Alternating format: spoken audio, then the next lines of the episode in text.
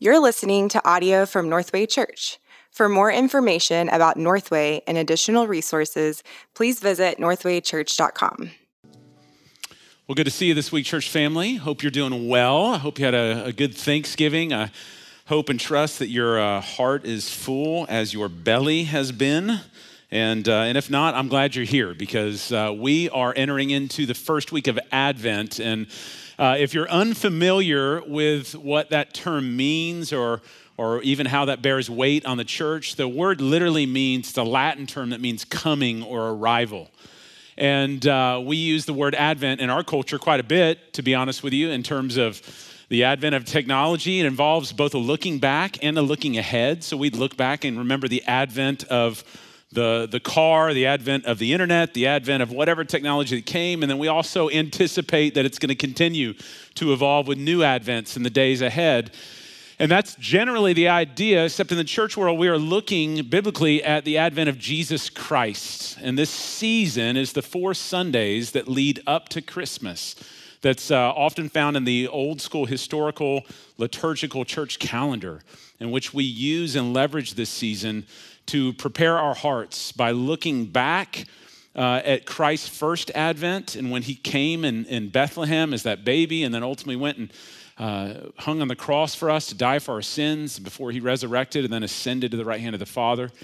And in doing so, we train our hearts to look ahead in anticipation of his second advent, his second coming, in which he will come and make all things new. And that's what this season is intended for. And for us here at Northway, we're excited because this year we're going to do something a little different with our sermon series. Uh, in keeping with Advent, we're actually going to look at six classic Christmas hymns or Advent hymns. And when I say that, let me just clarify I'm not talking about the Elf soundtrack or the Home Alone soundtrack. We're going old school, classic hymns um, that help us and serve to fix our gaze and expectation upon Christ, both first and second advents. And uh, for each one of these hymns that we'll be looking at in this series, we're going to look at both the historical background, like what is the origin of this hymn? How did we get it in the first place? We'll look at the theological and biblical meaning that is, uh, that is foundational in each of these hymns. And then we will ultimately ask the question why is this hymn worthy of our singing, not only at Advent, but in all times? We're going to look next week at Come Thou Long Expected Jesus. The week after that, we'll look at Hark the Herald Angels Sing. Then the third week, we'll, or after that, we'll look at O Holy Night. Christmas Eve, we'll look at Silent Night. And even on New Year's Day, we're going to look at Joy to the World, which actually isn't a first Advent song. It was actually written as a second Advent song, looking at the future coming of Christ. But this week, we're going to look at O Come, O Come, Emmanuel. And again, the hope in this is that our affections would be stirred um, and our longing increased for Jesus to come and fulfill his promises to us. And uh, that's our main goal. Secondary goal to that in this series is that uh, we would at least replace Mariah Carey's All I Want for Christmas with some other songs that, that bring a little bit more weight to us here this, this Christmas season. Now, little origin. When you think about O Come, O Come, Emmanuel, it's a song we just sang just a minute ago. How many y'all are somewhat familiar with that song? Uh, when we sang it, you go, yeah, I know that song. Uh, a lot of us in here. Uh, it is actually a really interesting origin to that song that I'm going to guess not many of us realize because even as I dove deep into this song, I was just blown away by how this thing has evolved over the years. But originally, uh, this hymn uh, evolved uh, from anywhere from the sixth to eighth century, that long ago. Um, and originally, it wasn't even a hymn, it wasn't even a song. It was seven prayers that were prayed in the church in the seven days that were leading up to Christmas. In the nightly vespers, which is the, the prayer gatherings that the church would have. And they would gather and they would each night recite uh, each one of these seven prayers, known as the seven great O's, because each one is going to begin with an O. O come, O come is an example of one of them. Uh, it's also known as the great antiphons. Antiphon in Latin, uh, anti, we know means against or can mean opposite. Uh, pon, or we would say phone, P H O N, means uh, a sound or a voice. We think about telephone or microphone. And you put these together, and essentially what this is this is a prayer that is a call and response to the church. So the pastor would bring the call by reciting one of the seven messianic titles of Jesus Christ found in the Old Testament. These promises that were made hundreds and hundreds of years before Christ about Christ to come. And then the body, once the body in the congregation heard that call of the promise or title of the Messiah, they would respond by pleading in prayer that the Messiah would once again come and be that very reality of what was promised. And so each night leading up to Christmas would be one of these seven antiphons. And uh, also would it be accompanied originally with the Magnificat, the, uh, the prayer of Mary that would be involved with it as well. And um, I want to just briefly look at each of these seven antiphons, what they are, and how they kind of form into the hymn that we sing. I don't have a central text this week. It's going to be saturated with text. If you had a text, it would be the entire book of Isaiah, is what we're going to cover here tonight briefly. But let's look at each of these seven antiphons for just a moment, can we? So, the first one that the church would pray seven days out for Christmas, they would gather and they would pray this O sapientiae which means wisdom in Latin. O wisdom of God. And this is one of the messianic titles. And it's rooted in Isaiah 11, says this The Spirit of the Lord shall rest upon him, the Spirit of wisdom and understanding, the Spirit of counsel and might, the Spirit of knowledge and the fear of the Lord. This was the promise that in the midst of an upside down world in which we don't know which way is up, which way is down, in the midst of a, a people where everybody's in rebellion to God and everybody does what is right in their own minds and, and in their own thinking, this is a plea that the Messiah would come and embody the full knowledge and the full wisdom of God that would lead us to the way of truth. That was the hope, that was the plead. And the Apostle Paul in the New Testament would acknowledge that Jesus Christ was indeed the fulfillment of that promise of wisdom. Colossians chapter 2, Paul writes, This Jesus in whom are hidden all the treasures of wisdom and knowledge. He would even write to the Corinthians and he would say, For the word of the cross that Jesus died upon, that word of the cross is foolishness, it's folly to those who are perishing. But to us who are being saved, it's the power of God. For it is written, and he quotes Isaiah 29 I will destroy the wisdom of the wise, and the discernment of the discerning I will thwart. Through the person and work of Jesus Christ, you will know the way of truth. You will know the way of wisdom, of why you're here when he comes. And so the church would pray this antiphon. O sapientiae, O wisdom of God, come and teach us the way of prudence, pleading for wisdom in Christ to come and rule upon the earth and make our way straight. The second night they would gather and they would now uh, proclaim and pray the second antiphon, which was O Adonai. This is the Hebrew term for Lord. O Adonai, Lord of might. He says in Isaiah 33, this is where we see some context here for the Lord is our judge, the Lord is our lawgiver, the Lord is our king, and he will save us. And when he comes, this is what his judgment, this is what his righteousness and might will look like. In Isaiah 11, he shall not judge by what his eyes see or decide disputes by what his ears hear. It's not like us. No, he's going to judge with righteousness. And that's how he'll judge the poor, and he'll decide with equity for the meek of the earth. He shall strike the earth with the rod of his mouth, and with the breath of his lips he shall kill the wicked.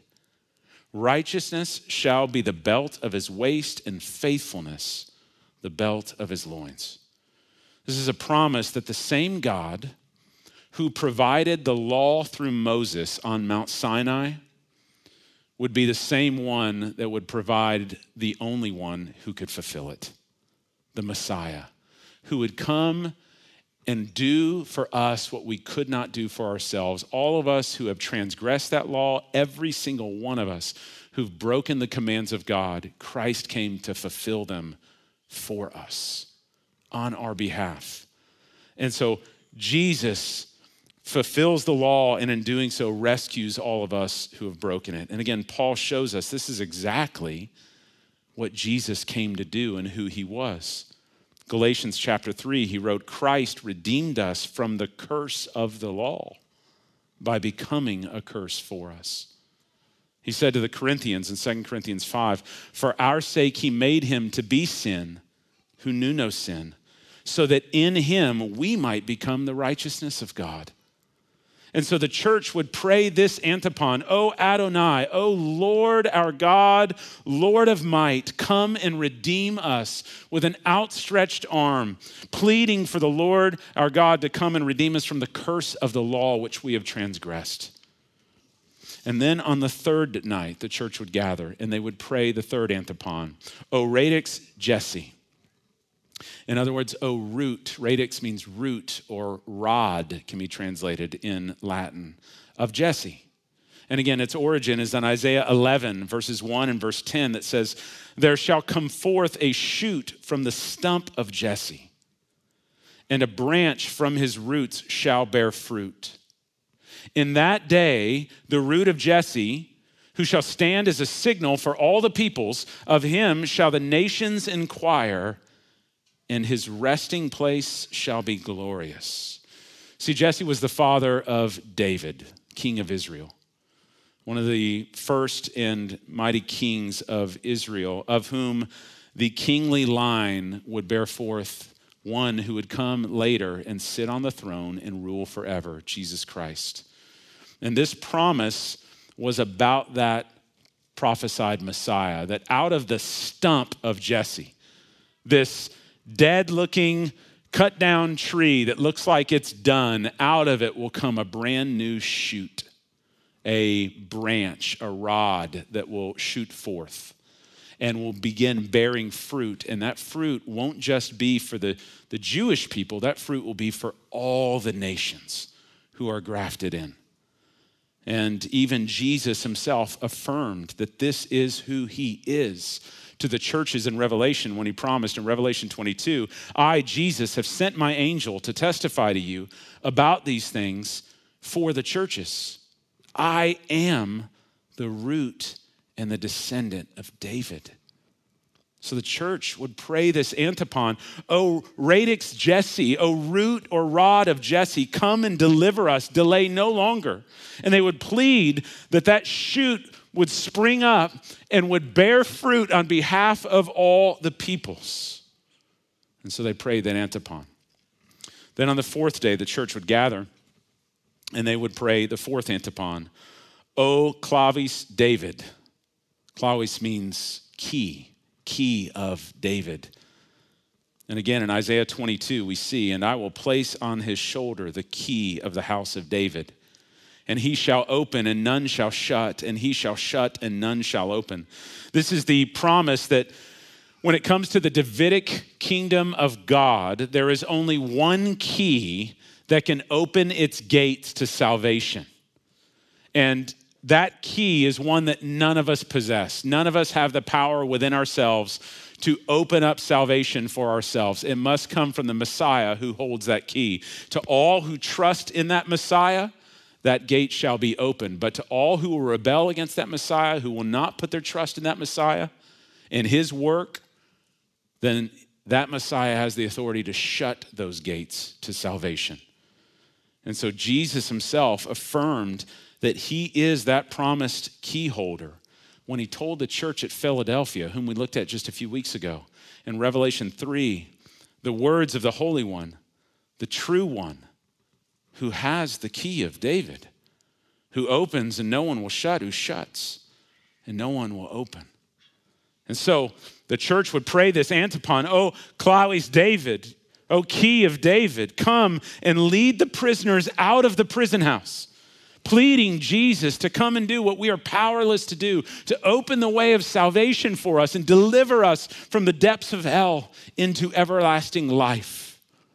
And then on the fifth day, the church would gather again and they would, they would recite the fifth antiphon, which is O Oriens, O Oriens, which means day spring, or most literally morning star.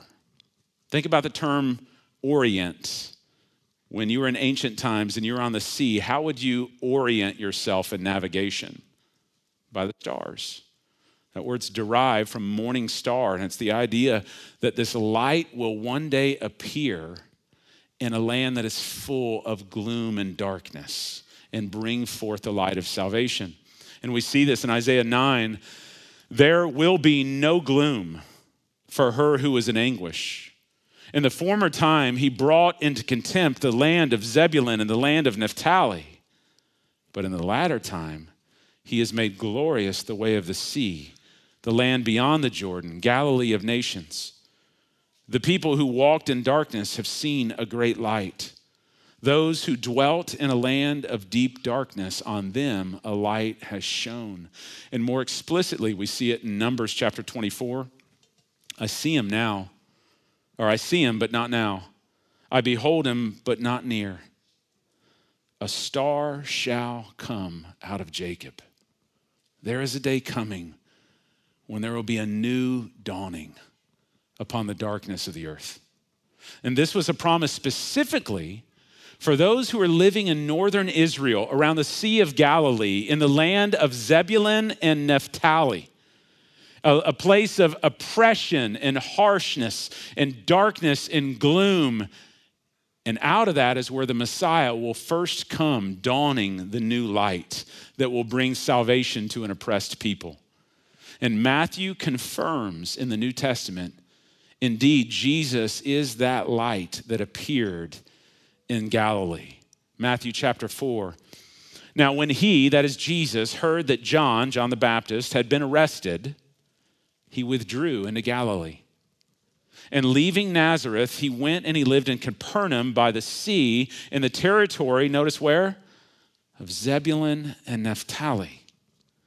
So that what was spoken by the prophet Isaiah might be fulfilled. The land of Zebulun and the land of Naphtali, the way of the sea beyond the Jordan, Galilee of the Gentiles. The people dwelling in darkness have seen a great light, and for those dwelling in the region of the shadow of death, on them a light has dawned. And from that time, Jesus began to preach, saying, Repent, for the kingdom of heaven is now at hand. Jesus himself confirmed that he is O Oriens when he says, in Revelation 22, I, Jesus, have sent my angel to testify to you about these things for the churches. I am, yes, the root of the descendant of David, but also the bright morning star. I am the dawning of a new day. And so the church would pray this antiphon, O Oriens, O Dayspring, O Morning Star, come and enlighten those who dwell in darkness in the shadow of death, pleading for the light of Jesus' salvation to come and overtake the darkness and cast away death's dark shadows. And then the church would gather on the sixth night, and they would pray the sixth antiphon, O Rex Gentium, which means literally, O King of, of the Gentiles. Later would also be translated, O desire of the nations. And again, we see this in Isaiah 9, where for unto us a child is born, to us a son is given, and the government shall be on his shoulder, and his name shall be called Wonderful Counselor, Mighty God, Everlasting Father, Prince of Peace. Of the increase of his government and of peace there will be no end. And on the throne of David and over his kingdom, to establish it and to uphold it with justice and with righteousness from this time forth and forevermore. The zeal of the Lord of hosts will do this. And we also see it through the prophet Haggai, who assured, Thus says the Lord of hosts, there's a day coming where once more, yet in a little while, I will shake the heavens and the earth and the sea and the dry land, and I will shake all the nations, so that the treasures of the nations, literally the desires of the nations, shall come in, and I will fill this house with glory, says the Lord of hosts.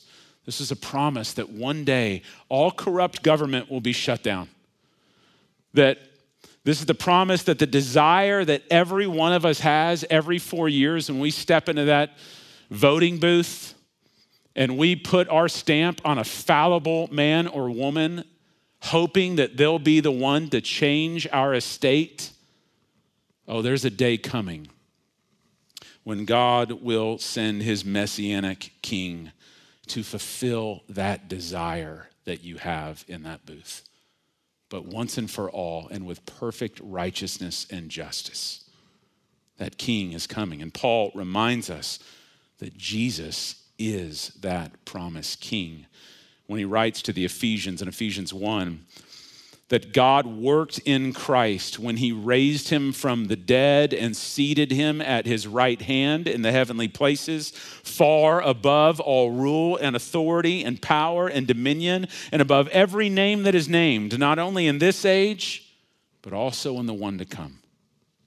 And in fact, again, we're told about Jesus in Revelation 19 that when he returns on his robe and on his thigh, he has a name written King of Kings and Lord of Lords. And so the church would pray this antiphon O Rex Gentium, O King, O desire of nations, come and save the human race which you have formed with clay, pleading for his just and righteous rule to be established and reign forevermore on earth as it is in heaven.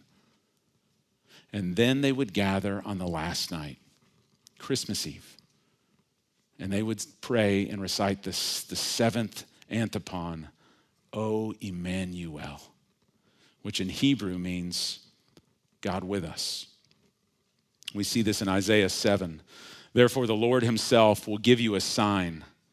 Behold, the virgin shall conceive and bear a son, and you shall call his name Emmanuel. This is the promise that God would soon come and make his dwelling among his people. That salvation would no longer be just out there, but God would come near and he would tabernacle among us once again, just as he had done in the beginning in the garden. God would call his home here with us. And we see that this is indeed who Jesus came to be. When the angel of the Lord announced this truth to Joseph, when he said in Matthew chapter 1 that your wife Mary shall bear a son, and you shall call his name Jesus, for he will save his people from their sins. All this took place to fulfill what the Lord had spoken by the prophet Isaiah, who again quotes here Behold, the virgin shall conceive and bear a son, and they shall call his name Emmanuel, which Matthew translates God with us. And so the church would pray this antiphon O Emmanuel, O God with us. Come and save us. Make your presence among us, O Lord, pleading for God to return once again with his rescuing presence. Now, those are the seven antiphons. That were the original seven prayers that were formed from the sixth to the eighth century, just as early as 500 years after Jesus. The church were praying these prayers. And again, in, early, in these early prayers, it was a call and response. Here are the seven messianic titles, the seven promises, and then the congregation would respond with a pleading for that Messiah to come again and fulfill the rest of those promises. But here is what makes the Latin terms of these so beautiful. When you take the order that I just read and you take the first letter of each Latin phrase, Sapientiae, Adonai, Radix Jesse, Clavis David, Oriens, Rex Gentium, Emmanuel, S A R C O R E. When you reverse those first letters in reversed order, it forms the Latin phrase ero cras, which in Latin means tomorrow I will come. I mean, imagine that moment as you're crying out these prayers all week long. You come to Christmas Eve, and your final prayer and plead and tears is for, Oh, Emmanuel, come, make your dwelling among us. And the last word you hear on Christmas Eve is the word of Christ Himself Tomorrow I will come on Christmas Day.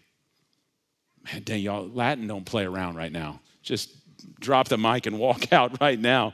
Doesn't mess around right here. It's beautiful.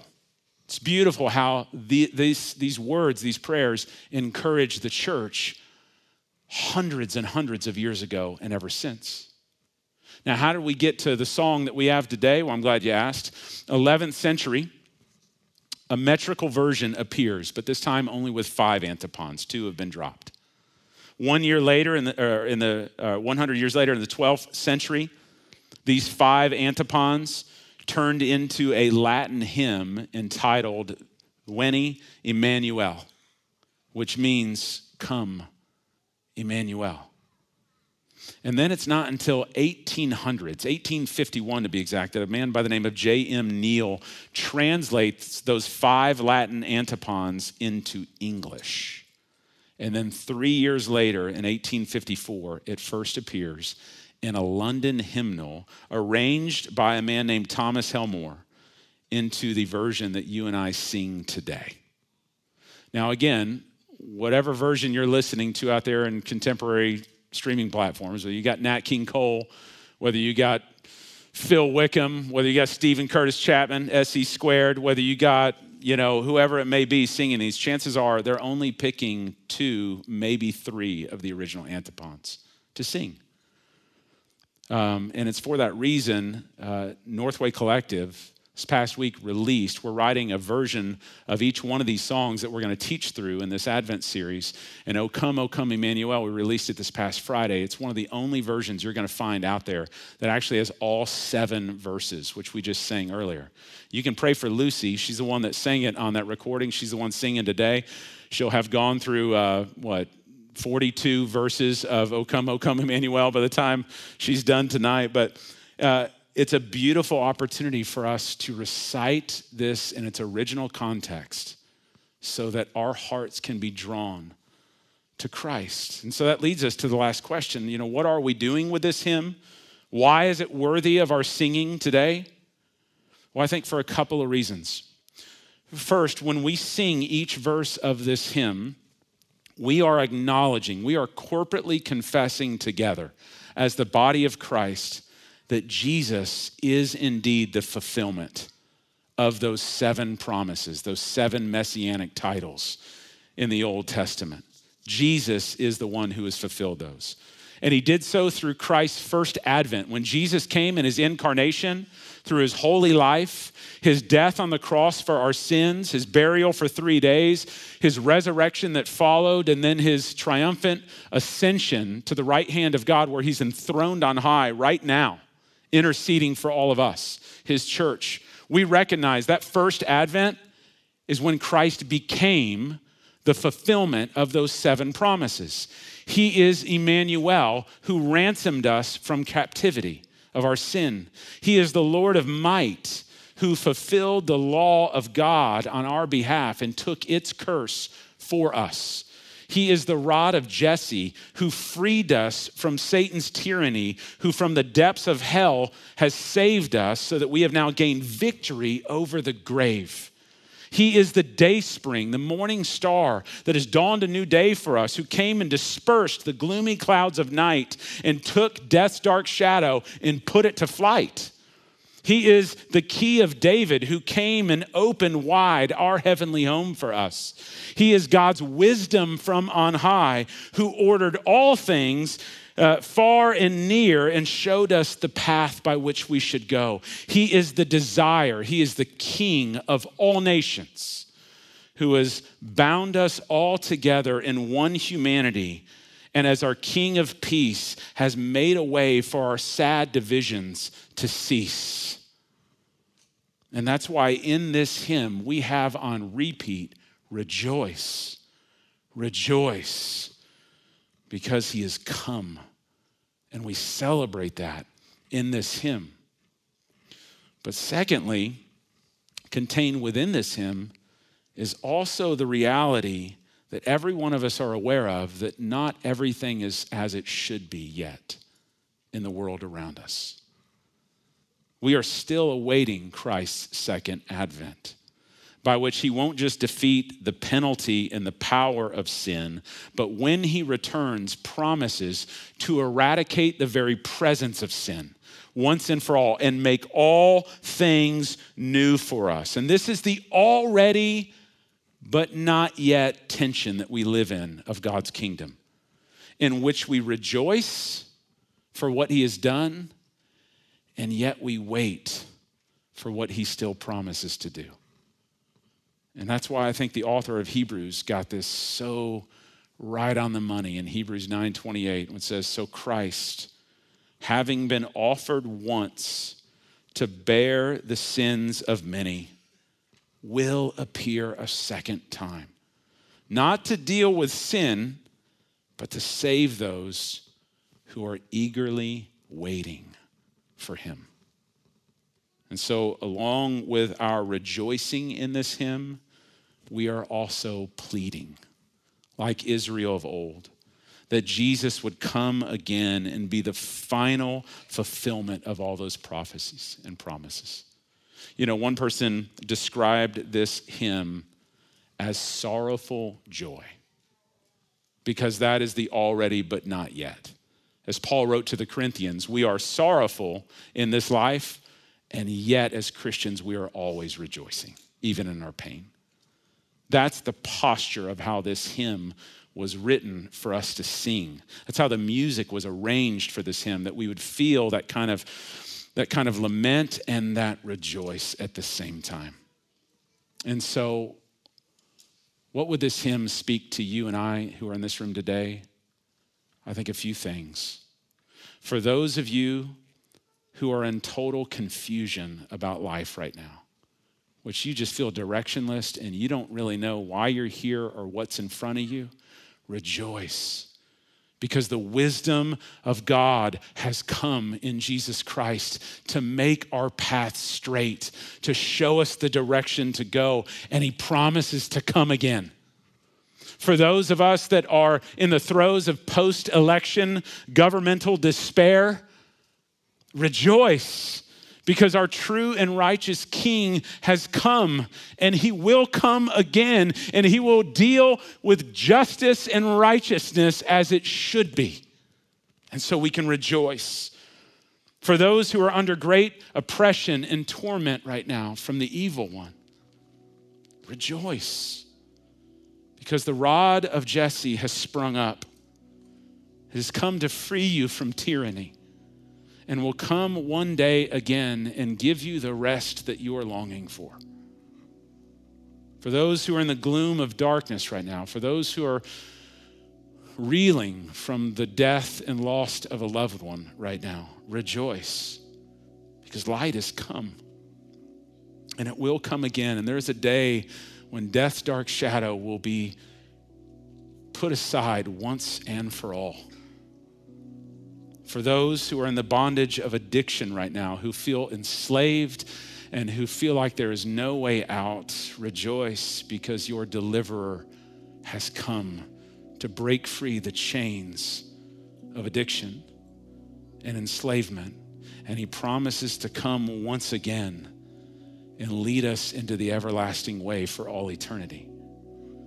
For those who feel completely weak and exhausted right now, trying to earn the favor of God, rejoice because the Lord of might has come and fulfilled the righteous works of the law that you and I have failed at. And he did it for us so we can rest in him. And he promises to come again to bring us fully into that promised land that God promised through Moses. And finally, for those who find themselves in the pit of loneliness right now, especially in this holiday season, rejoice because you're not alone. Emmanuel, God is with us through Christ Jesus. His presence is here right now, And he promises one day he'll return bodily in person and will make his kingdom here on earth once and for all. And in the meantime, he will never leave nor forsake us.